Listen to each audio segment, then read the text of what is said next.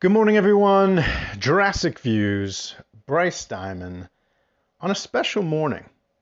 Uh, and that has nothing to do with the fact that our occupied city is starting to have some semblance of normalcy here in Ottawa. Um, that's a whole other situation that I'm really not going to talk about. Uh, it's not because it's sunny and bright here in Ottawa. It's a special morning because we have a fun recording coming your way. Last week, the Denver Nuggets and the Toronto Raptors locked horns in Toronto. And as we talked about a, a very strange uh, scheduling for the Raptors, uh, they had played in OKC and in Houston then traveled up to Denver, sorry, traveled up to Toronto to play Denver, back down to New Orleans on the Monday, and then finished up the pre All Star game break games by playing in Minnesota. And that was just strange to go up and down and up and down. Um, regardless, we played the Denver Nuggets and it was a fantastic game. Um, it was back and forth. It featured two All NBA players, with Pascal playing incredible, having 35 points and flirting with a triple double again, and Nikola Jokic, uh, the reigning MVP, who has played uh, uh, had a top five season among NBA players him and Joel Embiid having incredible seasons. Uh, and Nikola Jokic not only had 28 points and 15 rebounds, he made some critical plays down the stretch. Um, so this was a great ball game. We didn't talk about it. Uh, Zion and I didn't because we have uh, special guests doing the post game, and we needed a little bit of time uh, to coordinate and record their post game analysis, as we call the morning devotions on Jurassic Views.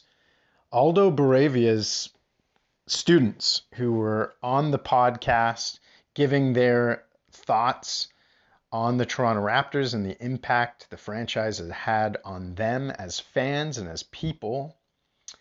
Uh, they're back. They're back to discuss the Denver Raptors ball game. And uh, there's four of them that took each quarter um, of the game. Four guys, four quarters, and it's a lot of fun uh, to listen to. I know you're going to enjoy it. Um, but let me tell you, if if recruiting is allowed to start early, uh, I don't know what the tampering or recruiting rules and regulations are for the podcasting world. But my hope is by 2026, and I know that's a while away, but I want to make sure that I'm recording podcasts for Jurassic Views in 2024, the championship season, as I'm prophesying, and that I'm also there for 2025, hopefully a run it back year um, might be the last year, 2025, that we see Scottie, Fred, Pascal, OG, and Gary all together, that group of five. I know that's ridiculous to think about since it's four seasons away. But regardless, in 2026, I am recruiting this group of four guys. Um, hopefully, there's some uh, girls in their classes that also are interested because we'd love to have a JV team uh, in 2026 with a good balance of boys and girls, or at that point, they'll be close to men and, and women. Uh, but these guys are mostly in grade eight. I think there's one guy in grade five, and they just give some really fun analysis.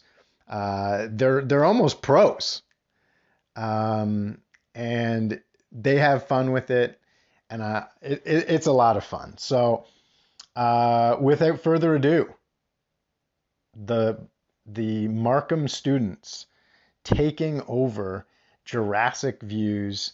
It's a student takeover for the Denver Nuggets Raptors post game report. All right, y'all. Check it out. Peace. Yeah, I'm like Neo now. oh, that was good. That was good. That's Morpheus.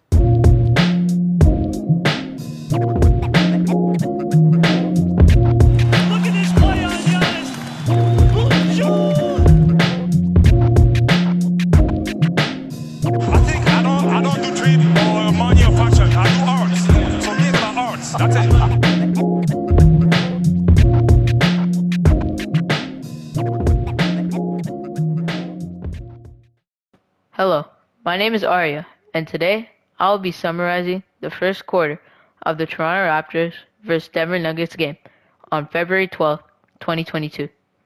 This game started off rough with the Toronto Raptors because out of 31 points, Nikola Jokic, one of the best centers in the NBA to this day, and the best on the Denver Nuggets right now, had 18 points in one quarter for the Denver Nuggets.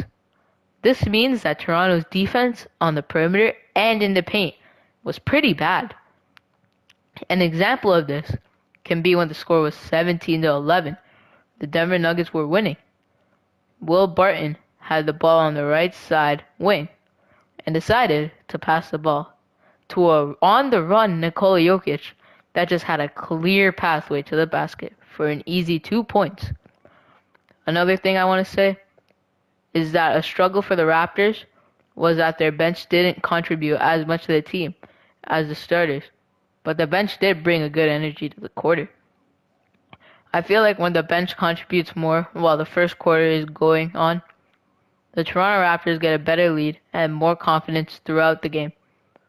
Although the Raptors starters was a key factor in keeping the game close, Pascal Siakam didn't do as great as he usually does in the start of a game. He had six points, but contributed with some rebounds to help the team to get some easy points while on fast breaks and try and score points on the other side of the court. Denver won the first quarter by six because of Toronto's defense and the bench not providing their all into the first quarter. But at the end of the day, the Raptors still kept it close in the first quarter. I can guarantee you, if the Raptors gave their all in the first quarter of this game, they could have easily won the quarter and the game. In the first quarter, Scottie Barnes played a great game with a momentum switcher for the Toronto Raptors to get some momentum to break free with a lead, but then lost it. It was a 2020 ball game, and the Raptors had the ball. Scottie was trying to get something up. He had no time on the clock, so he shot this ball. But then he hustled for the offensive rebound and put it back up for an and one. If that's not hustle, then I really don't know what is. That's my speech on the Raptors vs Nuggets game that happened on February 12, 2022. And just remember, let's go Raptors. In the first quarter, the Raptors were playing pretty well. VanVleet and Siakam were making easy threes, although they were missing many easy layups, but they were contested. A player that really stood out to me in the first quarter was Scottie Barnes, always putting in that 110% effort, and it really showed off with his close defense and smart offense.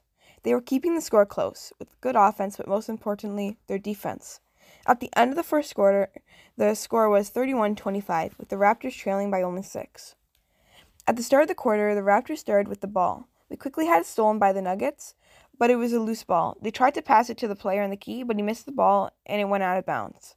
It was Raptors' ball. Right when he, right when we were bringing the ball down, they passed it to Cas- Pascal for an easy contested left-hand layup. This just shows how great of a big man he is under pressure. The Nuggets missed an easy three. The Raptors were quick to bring the ball down, and they passed it in- into the key. and Anunoby fumbling with the ball as he put it up, missing the ball, and it bounced off the rim. He got his rebound and was able to get it to Boucher for an easy three. Anunoby was going for a layup, and Green tried to get a charging foul, but instead he fouled Anunoby. He was over exaggerating, staying on the ground for 10 seconds, just waiting on the call, although it was a good effort. Anunoby was charging into the key and made a beautiful pass to Birch, setting the score to 35 32, with the Raptors only being down by three. Cousins attacked, and there was a blocking foul on Boucher. Boucher had really been doing a good job at drawing charges, but the sidestep last second really threw him off. Siakam had the ball at the top of the three point line. Anunoby cut in for an easy layup, but never got a good grip on the ball, and it got stolen at the last second. The Nuggets had the ball at the other side of the court. They kept swinging it at the top till it reached Green, who took the opportunity to shoot the three, but ended up missing. The Raptors were back on offense. Siakam had ball and passed it to Anunoby, who at that time was in the paint. He put the ball up, but it didn't go. He kept grabbing his rebound, but the ball for some reason wouldn't want to go in the net. After multiple tries, the Nuggets finally ended up fouling Banton, and he was heading to the line. He made his first shot, but missed his second, with the Nuggets getting the rebound. Pascal had the ball and passed it to Banton, who made a clean windmill kind of reverse layup. I feel in this game, Banton is really showing everyone his skill and how well he can play on both defense and offense. Pascal stole the ball, and it was a 2v1 fast break. He passed it to Anunoby for an easy dunk. Pascal made another layup and another layup. This man is insane on the court at 12 points in just the second quarter. In this game, I felt all the Raptors were playing their best, and I never felt that they were slacking. The players this quarter that really stood out to me that were making baskets and assists were Pascal, VanVleet, Banton, and Anunoby. Pascal made threes and played insane in the paint. VanVleet was constantly making threes, and, and Anunoby making beautiful assists and baskets. Banton making that insane reverse layup. At the end of the quarter, it was 56 57, with the Raptors winning. Here are a few things that I noticed from the third quarter of the Raptors game versus the Denver Nuggets. At the start of the quarter, the Raptors are trying to keep the ball out of Nikola Jokic's hands because he's the main guy in Denver who can generate lots of plays. Because the ball is in other people's hands, Denver continues to turn the ball over a lot, which is leading to the Raptors getting fast break points. Denver starts to keep it close after a little while because they get some wide open three pointers and they get to the foul line a lot. The Raptors still have the lead though because Siakam has been scoring amazingly from the second quarter onward and he keeps it up in the third quarter. Him and Barnes are keeping the Nuggets behind them because they're attacking the Nuggets with speed and getting to the bucket easily. This is resulting in more points for the Raptors, either in kick out three pointers or scoring right at the rim. The Raptors start to gain momentum around the 6:35 mark of the third quarter, with Jokic out and Siakam and Barnes still dominating. Then Denver makes their push around the 5-minute mark when some of the starters get a rest. This has been a problem for the past few games that Nick Nurse can't trust anyone in his bench, so all of the starters are playing heavy minutes. Denver responds by shooting more three pointers, and when Jokic comes back, he starts to generate more plays because the Raptors aren't keeping the ball out of his hands like they were before. They still held the lead around the end of the first quarter, with Siakam still being as dominant as before because he's scoring easily and defending well. Denver then gets away with a foul call that should have gone for the Raptors, and they grab the lead. Jokic is continuing his passing and playmaking while he's not scoring as much. Scottie Barnes is still scoring when Siakam sits down by getting to his special spot, which is like that floater, the eight feet area, and he scores. And Denver leaves the third quarter with a one point lead, and the Raptors have to fight back. Hi, my name is Alexander, and I am a grade 5 student in Ontario. I will be doing a summary for the fourth quarter of Raptors Nuggets that was on February 12th. Rivers starts off the quarter nicely, faking the three and going to the rim for a layup. Early in the fourth quarter, Siakam continued his intensity, intensity drilling a three. Then DeMarcus Cousins goes to work in the paint and goes for a dunk.